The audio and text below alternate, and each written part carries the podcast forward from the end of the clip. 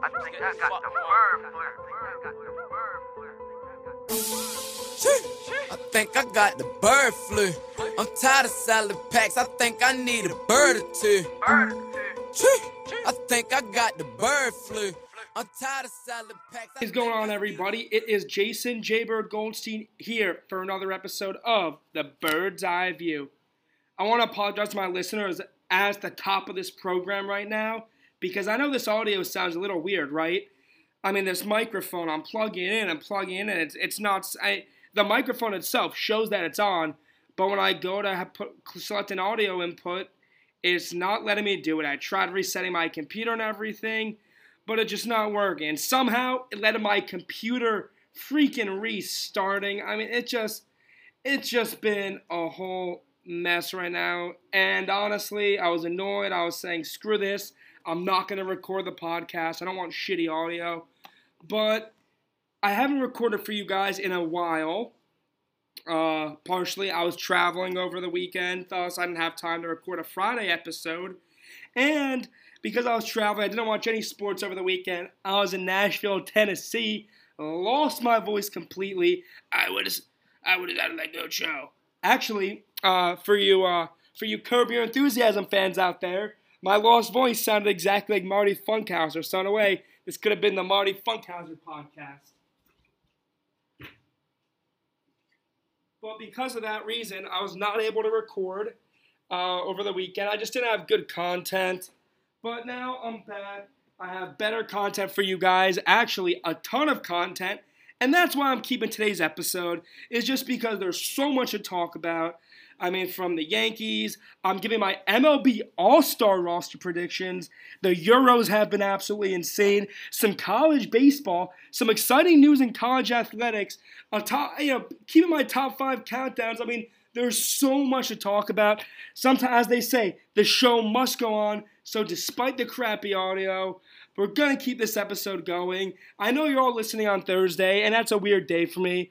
Uh, some people are off work on Friday, and for that reason, I don't want to do a Friday episode uh, in case you're not working. I want people to be listening to this on their way to work while working.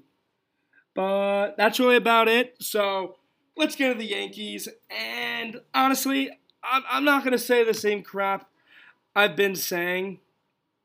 Uh, it's the same crap where, oh, can't hit, can't come up with a timely hit, can't hit with runners on base it's it's the same stuff, and I'm not going to talk about the Yankees the way I have like all year. It's going to be repetitive at this point. Uh, and I'll tell you though, I couldn't have been happier to have been in Nashville this weekend and not watch one pitch of that Yankees Red Sox series because from everything on Twitter and just from watching the highlights, just an absolute disaster of a series, possibly the low point of the season for the Yankees. So yeah, was really glad I was in Nashville not be able to watch that. And then they come, they say their season's on the line, and they look absolutely flat on Monday. And at this point, there's a lot, a lot of concern for the Yankees. Uh, you know, the last two games have looked differently, but hey, we say this a lot with the two games. I'm not really going to give my actual opinion on where I think this team truly stands until the All Star break. Maybe they go into the All Star break with momentum. Uh, so I'm going to wait till the All Star break to actually give more of an evaluation of this team to see where they're at after the next two three, two weeks. Uh, but hey, you know, they looked great yesterday. They be- had their best offensive output of the season yesterday. I'm recording Wednesday, in Tuesday's game against the Angels. Really looked phenomenal. Everyone had hits. Gleyber Torres, who I was calling for, I even tweeted out that Gleyber Torres should get benched for a couple of games just to get his head right and honestly teach him a lesson because if this is Gary Sanchez struggling, we might just be designating him, designating him for assignment. But Gleyber Torres continues to get away. A large part is who are we going to start? Fucking Tyler Wade? Oof. You know, and he looked good again today. So right now the Yankees in their second rain delay, but they're up seven to four. We got after Ohtani, which was big. I mean, Shohei Ohtani, he didn't get out of the first inning, give seven earned runs, four walks, two hits. We crushed, we absolutely crushed Ohtani. Uh, but thank God because he's been raking this series. He was just met the homer in Yankee Stadium. That dude is something special. And, you know, I said I'm going to give my stance on this team after the All Star break. Uh, I said, uh, you know, I just talked about, oh, uh, Ohtani. He's going to be an All Star, obviously. So now I'm to go and I'm to give my All Star roster predictions. Now, look, before, before I get into this, there's a lot of guys in the American League who are injured. Uh, Glasnow and Bieber, obviously, uh, Civale, three fantastic pitchers, all could have made the All Star game. John Means, but I'm leaving them all off because of the injury. And uh, so when I picked it, so when I say who I think is going to be starting in the game, I'm actually going with who's going to be starting uh, based on what the how the fan voting's looking. So starting with the American League, I think the catcher's going to be Salvador Perez. He basically leads the majors in all categories amongst catchers. He's still a pretty solid defender, although not the guy he once was. Uh, he's been running away with the, the catcher voting, so yeah, he's going to start. First base, come on. It's going to be Vlad Guerrero Jr. That's not even a question. He's been the best first baseman in baseball all year long. He's been running away with the voting for uh, first first base starting position in the American League. It's going to be Vlad Jr. Second baseman is going to be his teammate Marcus Semien. And look, the, he's pretty close to that Altuve. The voting is neck and neck. They both have had fantastic seasons.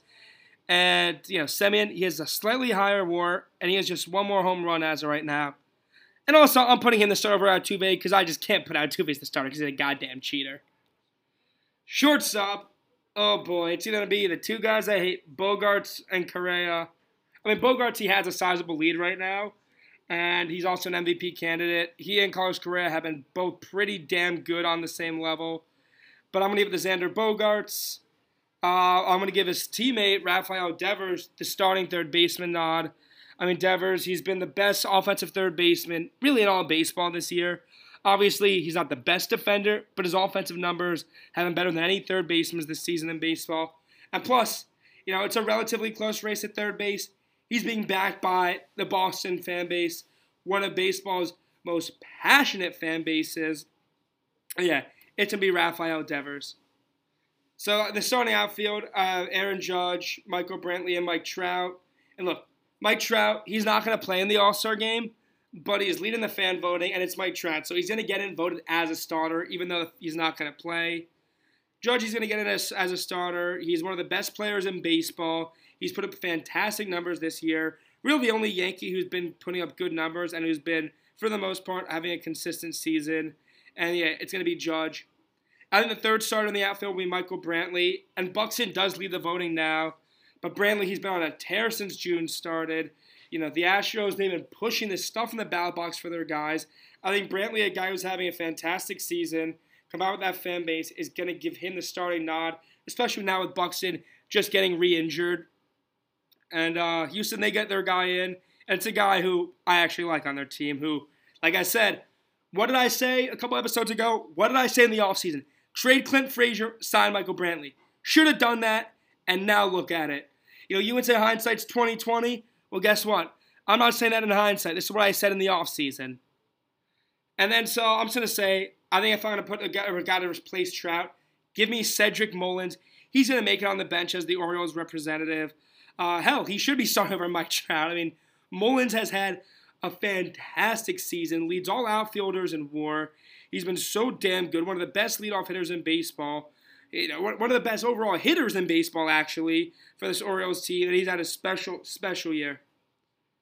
And the DH is the guy I was just talking about, Shohei Ohtani.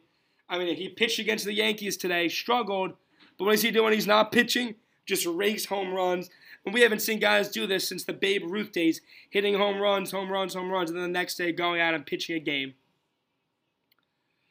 Uh, so now I'm going to go for my bench. Uh, my backup catcher is going to be Mike Zunino. And look, I think it should be Gary Sanchez, should be over Mike Zunino. But look, Zunino's going to get the edge here. I know how the voters work. They're not going to give Gary Sanchez, a player who got benched, a player who at one point in the season was considered to be struggling, uh, an all-star nod. They're going to give it to Zunino, especially with the Rays ahead of the Yankees. Him having 17 home runs and a 1.8 WAR is what's going to get him the nod over Gary Sanchez as the backup catcher. My backup first baseman in the American League are going to be Matt Olson, who he's an MVP candidate also that we're just not talking about enough, simply because of the great seasons of Guerrero Jr. and Shohei Ohtani. But he's a 2.7 WAR per Fangraphs, where I'm getting all my WAR and analytics data from. Uh, he's a 951 OPS, 20 home runs, stellar defense, was on a tear during the month of June. Matt Olson is just a fantastic player. He should be the, you know, he's a case to be the starting first baseman if it's not Vlad Jr. Uh, and my back, and my other first baseman, I'm going to put another guy in there, is Yuli Gurriel. Look, I don't like him. He's one of those other cheaters just from the Astros, but he's a 2.4 WAR. His on base percentage is, is nearly 400. When you go to his weighted on base average, it's still a 389. He's had a fantastic season for the Astros. Uh, 152 weighted, to runs created, and it was really between him and Walsh for this last spot, but I gave him the slight edge. Sticking with the Astros, I'm putting Altuve as the backup second baseman, but there's no second baseman I can justify putting it over Altuve and his three WARs, 17 home runs, his 373 weighted on base average, plus his great defense with three defensive runs saved. I hate it. And I also hate that I have to put Carlos Correa in there and his 3 7 WAR. Uh, he's been just as good offensively as Bogaerts and even better defensively, possibly. Six defensive runs saved, and look, I just cannot put Correa in my starting lineup. He's behind in the votes, but I hate to do it.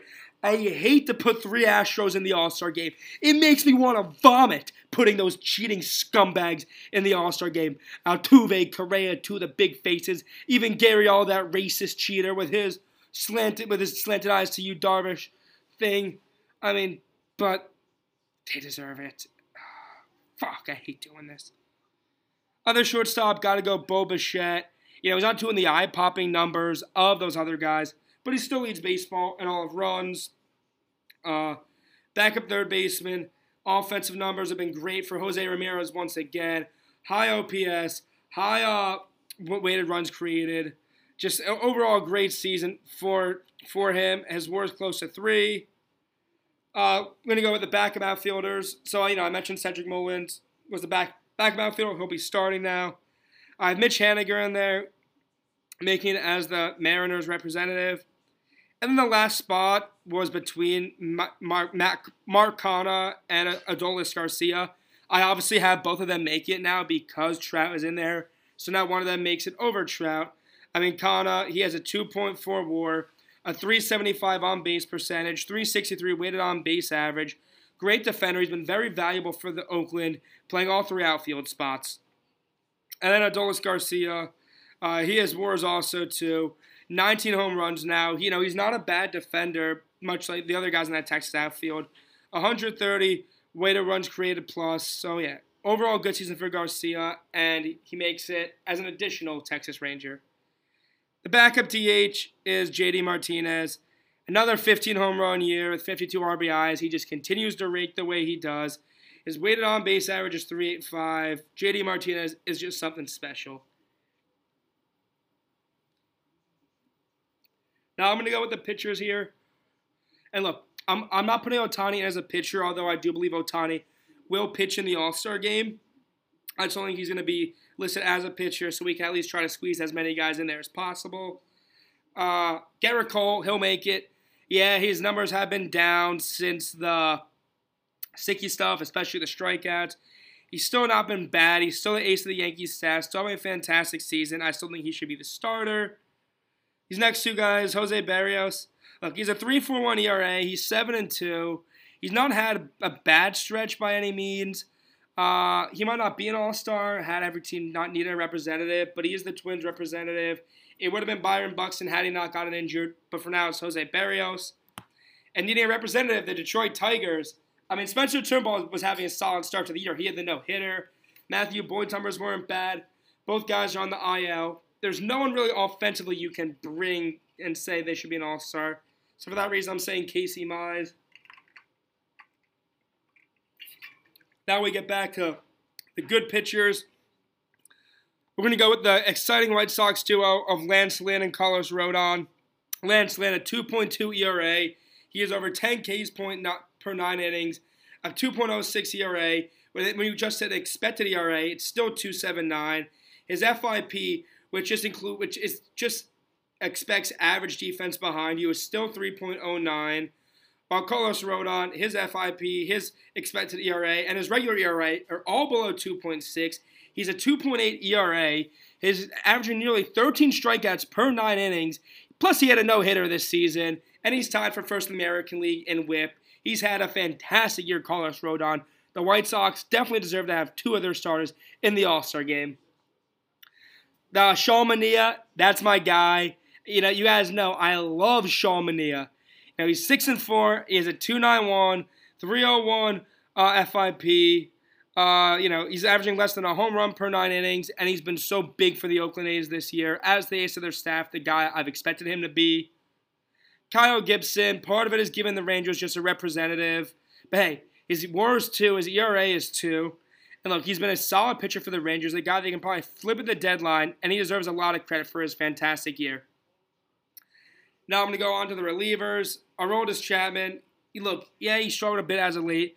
Still the dominant start to the year, deserving recognition for an all star. 16 saves, nearly 16 strikeouts per nine innings. His velocity's been up in the 100s in a lot of the games. He developed that new splitter, and the Yankees have been in a ton of close games, and Chapman's been in there to close them out. Yeah, he struggled a bit lately. It's because he's getting a bit overworked, but without Chapman, this team is in a lot more of a dire position. Uh, we're going to stick and we're going to have Matt Barnes. He is a WAR that's nearly two. And hell, he's a 1.73 FIP, which is lower than his ERA. His expected ERA is lower than his ERA, so his numbers have been worse than expected. He's averaging nearly 15 strikeouts per nine innings, been massive for Boston, and Barnes has always had good stuff, but this is the year it's come together. He deserves to be an all star, along with a third White Sox, Liam Hendriks. He's a 1.95 expected ERA, lower than his actual ERA. He leads the American League with 21 saves. He's anchored that Chicago White Sox bullpen. Two surprise names here. Emmanuel Clase. This guy does not get talked about at all. He's been so damn good for the Cleveland Indians. Yeah, he has 11 saves, not as many as most of the other guys. His ERA is 0.85. He's been a goddamn ground ball machine. 73% ground ball rate. Been a surprise bullpen guy for the Cleveland Indians. One of the reasons why, despite all the injuries, they maintain all this success give Clase an All Star nod. And the last guy, bit of a surprise guy, is Andrew Kittredge for the Tampa Bay Rays. Phil, you got to give the Rays one more person besides Mike Zunino. And Kittredge, he can be used as an opener, a closer, middle reliever. He does a lot, so he's more my surprise guy to include in the All Star game. Uh, yeah, so that's it for my American League All Stars. Uh, lots to talk about. I will write them out in a tweet, though, for everyone who wants to read them later. This just has more of the breakdown.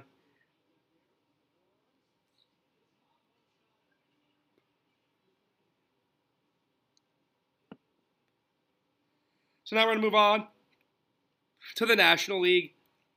And some of the positions in the National League seem set. I mean, catcher is going to be Buster Posey.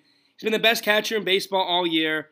169 weighted run created, one weighted runs created, a 3 war, 978 OPS, still solid defense, arguably the best catcher in baseball this year. Buster Posey's had a big bounce back year after looking to be on the downside of his career.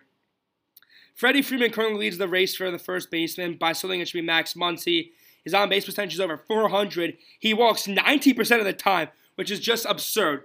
Six defensive runs saved. He's been doing it at the plate, he's been doing it defensively. Max Muncy's a very special player should be the starting first baseman.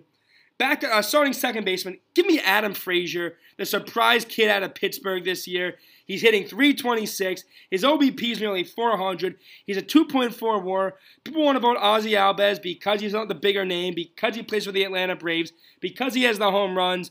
But no, it should be Adam Frazier in his fantastic year. Shortstop, come on, Fernando Tatis Jr. El Nino is going to be the starting shortstop. I mean, that's a gimme. Uh, third base, this is the closest race right now between Turner, Arenado, and Kris Bryant. I got to give to Kris Bryant just because of his versatility this year, playing all the positions. He gets the nod at third base here. Uh, his, his OPS is 947. His weighted on base average is 363. His WAR is 2, and he's been a key part to the Cubs' success. The outfield, give me the give me the duo in Cincinnati of Jesse Winker and Nick Castellanos. Give me Ronald Acuna Jr. These three guys have been three of the best offensive players, not three of the best offensive outfielders, three of the best offensive players in baseball. For a while, we're one through three in OPS. They're still four through six, and a very special, talented group. Now on the bench, my backup catcher is JT Realmuto. His WAR is two. His OBP is 368. His it's 998 fielding percentage. And the offensive numbers aren't as good as you might expect with Realmuto, still a great defensive year and one of the best catchers in baseball. Back at first baseman is Freddie Freeman. And look, he's had a down year, Freddie. For him, though, he still has a 352 weighted on base average and 17 home runs. There's a reason people are still voting for Freddie Freeman to start in the All Star game, and I do think he deserves to at least be the backup in the National League. Uh, moving on now, the backup second baseman is going to be Ryan McMahon because the, the Rockies need a representative. That's it. He's been their he's their home run hitter. It's really about it. Shortstop. I mean, we already have Tatis starting, but these two next guys I have backing up have had impressive years. Brandon Crawford having a resurgent year for the San Francisco Giants, much like Buster Posey has, a 2.4 WAR, an 854 OPS, 17 home runs, five defensive run saves, looking like the Gold Glover he's been in years past, 983 fielding percentage. Brandon Crawford is back to being the guy we thought he was, but he's not the only shortstop I have in the reserves. Nope, it's Trea Turner, the man who just hit for the cycle tonight on his birthday. What a great birthday gift! Wow, I just said Ozzy Albies should not be should not be in the All Star game, and yet I just got an alert. He has seven RBIs tonight as the Braves are up 20 to two against the Mets. Ozzy Albies make me eat my words, and I'm gonna have to just make him the starting second baseman all of a sudden. Uh, also, a little alert before I move on: the Yankees they don't have an update on when this game's gonna resume. Uh, they're saying it might resume in the at 11:10. They'll give an update. Just call the game. The weather's freaking nuts right now. It's enough to call the game. Just just call it already. Seriously, what are we doing? Uh, anyways, back to the third base you know, Arenado, he'll be the backup. He's having a bit of a downish year. You know, his OPS only 844, only a 2.5 WAR, only two defensive runs saved, 16 home runs, 45 RBIs. Still the Nolan Arenado we all know and love, the guy the Cardinals traded for. Right now, he's the leader for starting at third base, and he'll be an All Star. Uh, give me Justin Turner as well. His WAR's 2.2, his 379 on base percentage, and his weighted on base average is 370. So you know, this is legit. 141 rate, uh, weighted run created, weighted, weighted runs created, seven double play started. Justin Turner's had a great year for the Dodgers.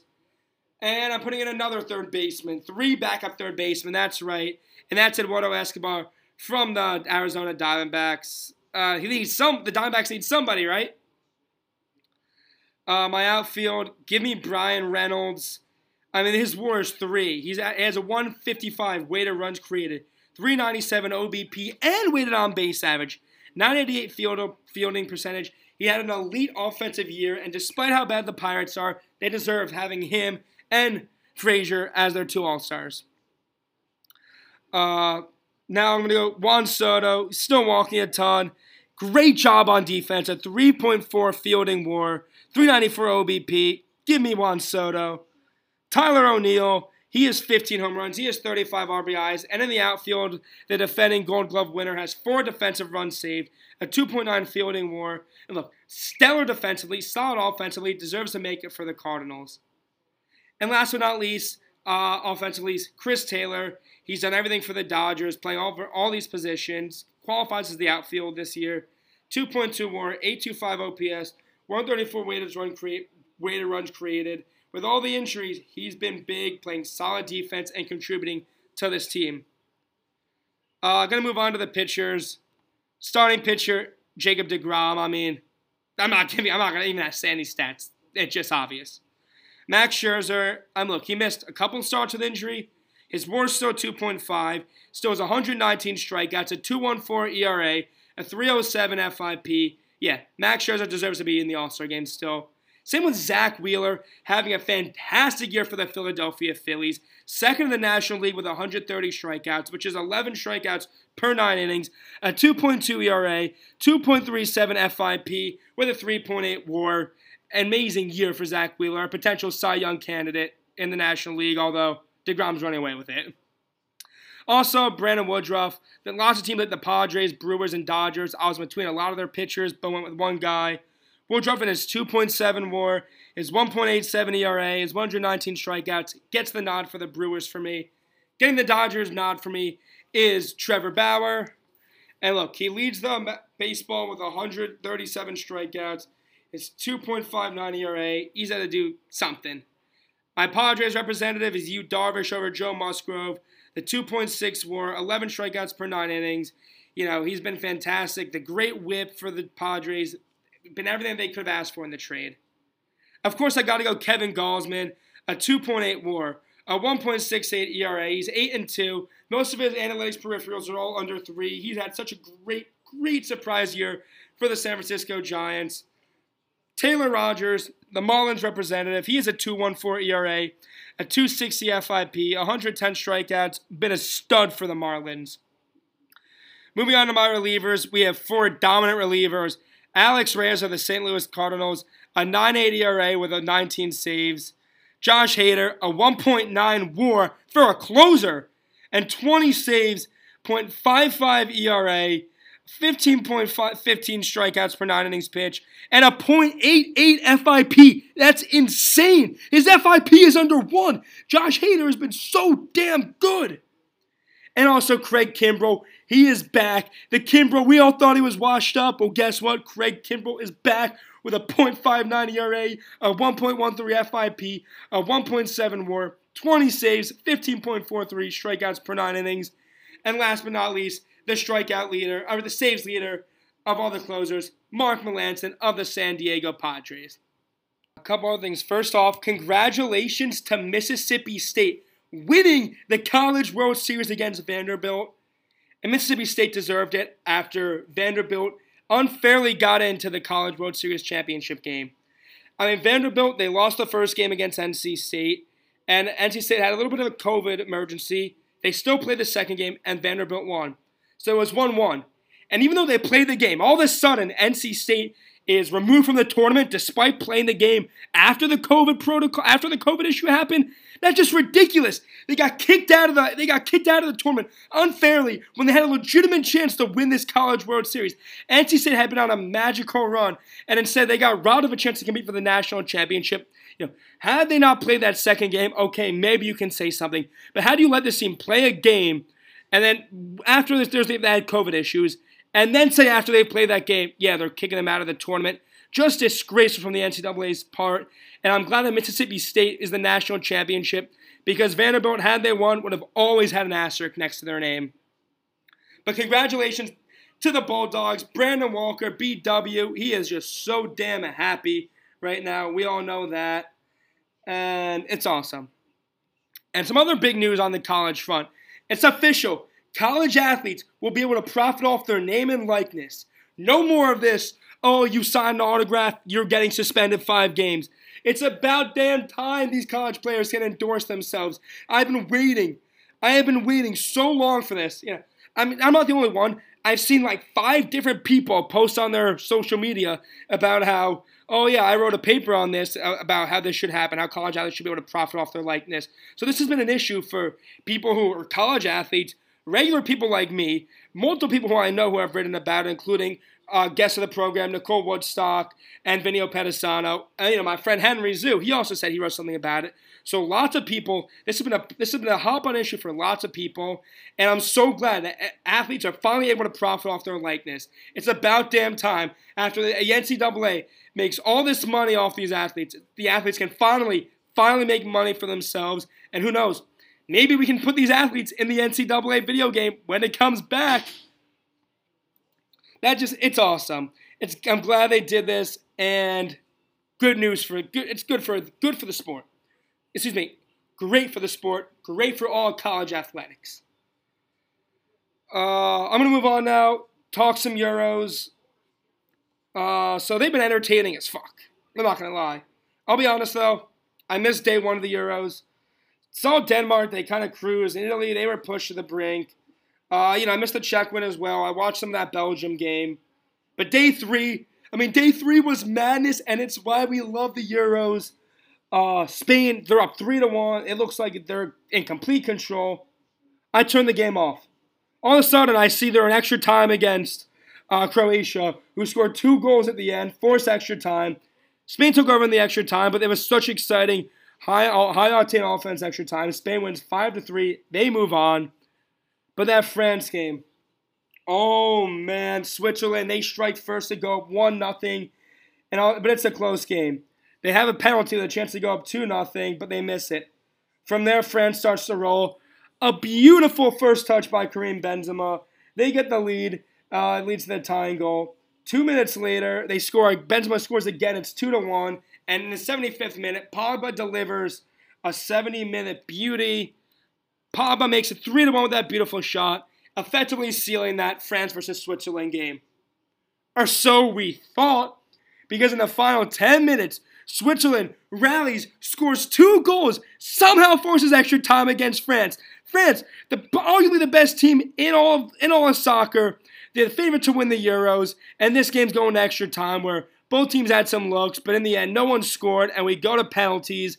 The penalty shootout, both teams had nerves of steel, hitting all their PKs, nine for nine, and here comes Kylian Mbappe, one of the best players in the world, the leader of this French club. No way he's going to miss it.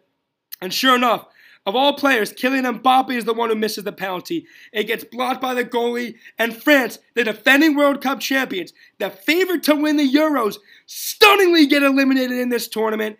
And you know, this is why. Anything can happen in these tournaments. The Euros, the World Cup. And that's one of the reasons why the game of soccer is so damn beautiful. And you, you have to feel bad for France. It's a tragedy. It's a heartbreaking upset. Stunning. And Mbappe, the only guy who missed the penalty. It's heartbreaking for the French. It's heartbreaking for me who had a future on France to win the Euros. But man, it's been a special tournament. You had England, their 2 to nothing win over Germany, which was exciting throughout the game. Uh, they got the best of a team who always had their number in international play. Look, it starts off with Raheem Sterling's goal. Grealish puts on the dagger. Mueller had a great chance to make it 1 1 after following Raheem Sterling's goal. He misses it. It haunts the Germans, and Germany now loses. The last game was Ukraine Sweden, and you know, this isn't a sexy matchup. Ukraine Sweden, but holy shit, what a game. Another game that goes to extra time. And Sweden, a controversial call. and They were left with just 10 men. And this was, they still hung around. Looks like it's going to go to PKs. But it was the latest goal ever in Euros tournament history, the 121st minute. Ukraine scores the game winning goal, and they move on shockingly to face England now, setting up an exciting, exciting quarterfinals matchups. The quarterfinals start Saturday. Uh, I think Spain's going to beat Switzerland. I think Italy's defense is going to give Belgium some trouble up front, but I think Belgium does get that victory. And I think Denmark and England both pull off the victory Saturday. And uh, in the end, Belgium and England will meet in the final. And in the end, England is going to win. You know what? It's coming home, baby. It is coming home. England is going to win the World Cup. You heard it here, you heard it here first, folks. England is going to win the World Cup. It's coming home. It is coming home, baby. Let's. I'm pulling for England. I'm pulling for my former co-workers. Pulling for my family friends, the Nissies. Let's go, England, baby. And we're gonna move on now. NBA playoffs.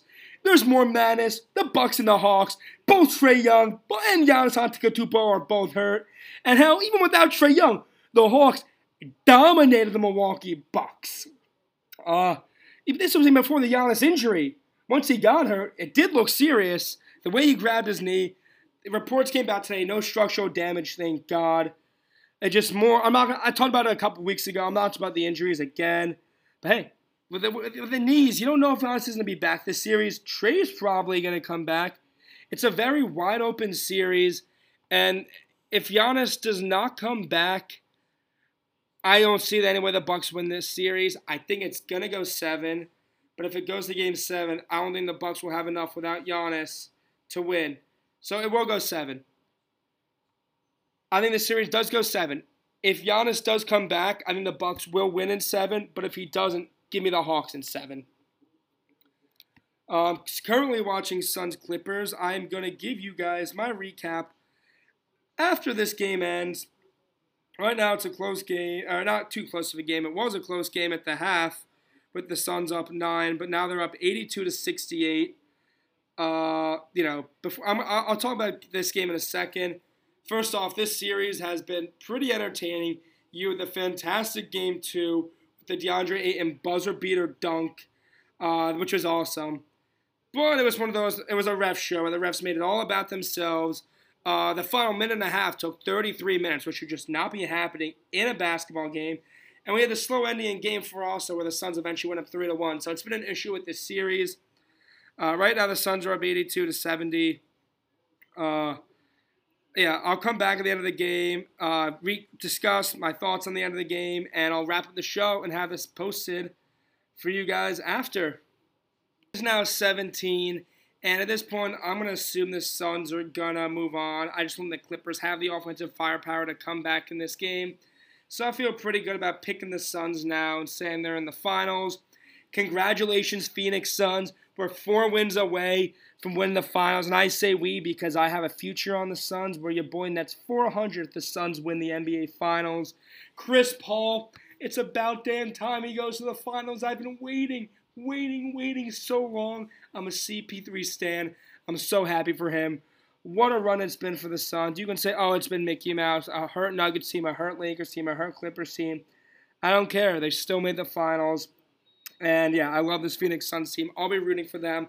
I love my guy CP3. Congrats to them, and I'm excited to see what they can do. It's been a special year. Clippers, there's some question marks about Kawhi and, and his happiness.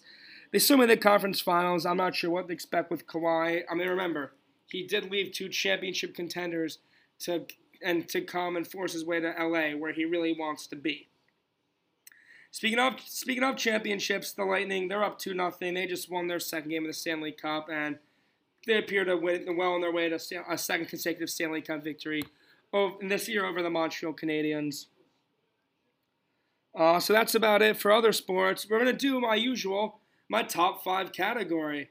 So last time, last time we did tougher top five. We did first time we did the NFL top five receiving duos. Second time we did college basketball, the top five college basketball stadiums I'd want to go to. Here we're to do the top five Ohio State football games I've ever attended as my as a student there. So I'm gonna start off with number five. Was 2019 Ohio State Michigan State. Uh, that was the first time I got to go to a game in the shoe with my dad, which was very meaningful to me. You know, he, the only time I'd gotten a game with him was at Rutgers. Uh, so this was awesome. Plus, it was a night game where We've only had three night games my time at Ohio State. 2016 Nebraska, which was close to being five, and we had my sophomore when we lost to Oklahoma. A loss is not going to be in one of the best games I've ever been to. Uh, we, it was a blackout game, so you know we actually wore a theme. Everyone was dressed in black. It's very rare that we do those themes, black out the shoe, the way Penn State does white out. Uh, obviously, you know it's a chance to see Justin Fields, who is my favorite Ohio State player. He's just the man, and that's one thing I will say is I do wish uh, I did go to more games my senior year. You know, I spent a lot of my time drinking, then selling my ticket and making money, drinking all day. Because it would have been great to go see more more fields live. Number four is uh, Bowling Green versus Ohio State from 2016, and this was my first ever game as a student. Uh, this was just awesome. I mean, first ever game day, the party, special place in my heart. We put up 77 points. Of course, now the Clippers, it's a 10 point game. As I said, it might have been over. Uh, but yeah, we put up 77 points. And if you were all be honest, I don't really remember the first quarter here. Just good time. Just a great, fun time to be at. I loved it.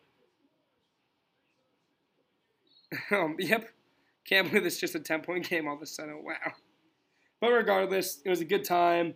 Uh, you know, there's a chance to be a great game, but I only I'd have more fun as I did at these next three games, including number three, which was 2018 Ohio State versus that team up north. And when we're that team up, when we play that team up north, it's going to be awesome no matter what.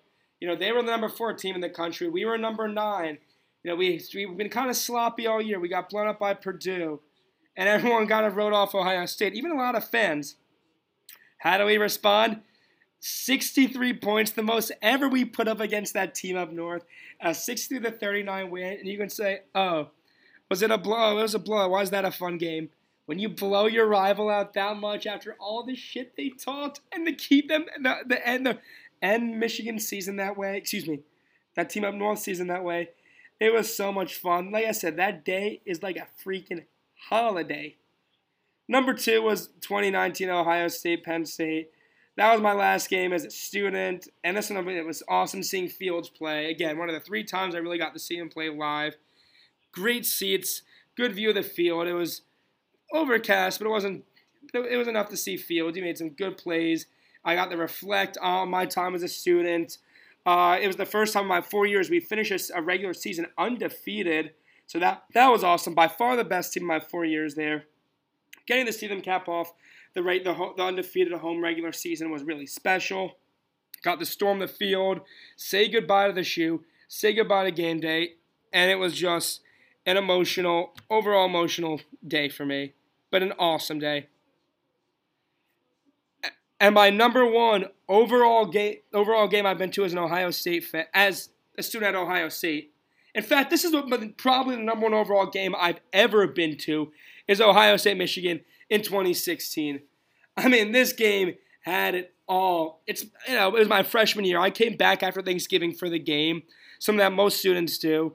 It's the biggest rivalry in all of college football. And I'll tell you, it was one of the most fun days of my life.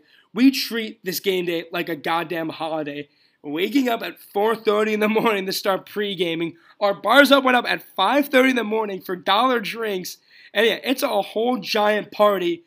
And you know, yeah, I, yeah, 2018 was just as much of a party. But the reason why this game is number one is just because the quality of the game itself was just such a tremendous game. Going to double overtime. I mean, like I said, you start drinking at four in the morning. Bars open at 5:30. Just one giant party. But this game, it was lived up. We were number two. They were number three. If we win this game, we're in the college football playoff. So there's a ton on the line here. Feels like we're gonna lose, but we're down 10. We're struggling offensively. Our only points were off a pick six. But we come back, we force overtime, and eventually double overtime. Let me tell you, when we're up seven in that first overtime and it's fourth down and goal, I've never heard a stadium so loud. I literally was like being lifted in the air by the eruptions on the bleachers. Uh, but then Marcus Speight throws a touch on the tie. It's somehow in that noise. Double overtime. And all of a sudden, first we have Curtis Samuel, who I love. It's third down. He's going to get tackled for a huge loss. Somehow reverses field. Sets up fourth and one where JT Barrett gets the first down. And oh my God, being at that game, I feel like that review took two goddamn years watching it. It's so exhilarating, heart pounding. And yeah, he got the first down. It's been proven. Yeah, he got the first. I'm not gonna. I'm not gonna say he didn't. People who still salty about it, grow up. Eh, so much anxiety. Next play, Samuel outside. Ohio State wins it. A walk off win. Just oh my God, this literally was just everything made it the best, everything about it. Just the party from the beginning of the day, from waking up at four in the morning, to the quality, to the how hyped the game was, two versus three, to the quality of the game, double overtime, to Ohio State winning on a walk off to clinch their playoff spot, and honestly, probably is the best ever game I've ever been to. Period, and one of the many highlights of my time at Ohio State.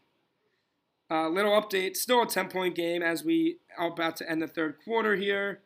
Uh, hopefully, I didn't jinx the Suns. Uh, but yeah, I'm, I'm if, if, if the Clippers win, I will come back and re-record. If not, I'm just gonna keep things the way they were. Uh, before I end the show, a couple honorable mentions about some of the games uh, from 2016. There was the Ohio State Tulsa game where there was a huge rain delay. People left. I went down to the front row behind the end zone, got to watch that. There was the Nebraska game I mentioned, which was my first ever night game, which was awesome. 2016 Indiana, my friend Joe came to visit. 2017 there was Ohio State Rutgers where you know I was home for the game in New Jersey. That was fun. Uh, there was Ohio State Penn State where probably in the quality of a game that might have been better than the Michigan game from 16. But I was sick. I had like strep throat. I left that game when it was 28 to 10. One of my biggest regrets from college. 2018 it was Ohio State Michigan State at East Lansing. And 2019 was the FAU game when I went to go see Justin Fields. Stayed for the first three possessions. It was 21 nothing, and then I left. Anyways, that's my show. Unless the Clippers come back and win this game, I want to thank everybody who supported the podcast thus far. And again, I want to apologize for the mic issues. Hopefully, I get that resolved soon. Again, go follow the J Bird's Eye View on Twitter for all my latest live game reactions. Go follow the Bird's Eye View podcast on Instagram for all my latest live episode releases. Thank you, everybody, and have a great rest of your day.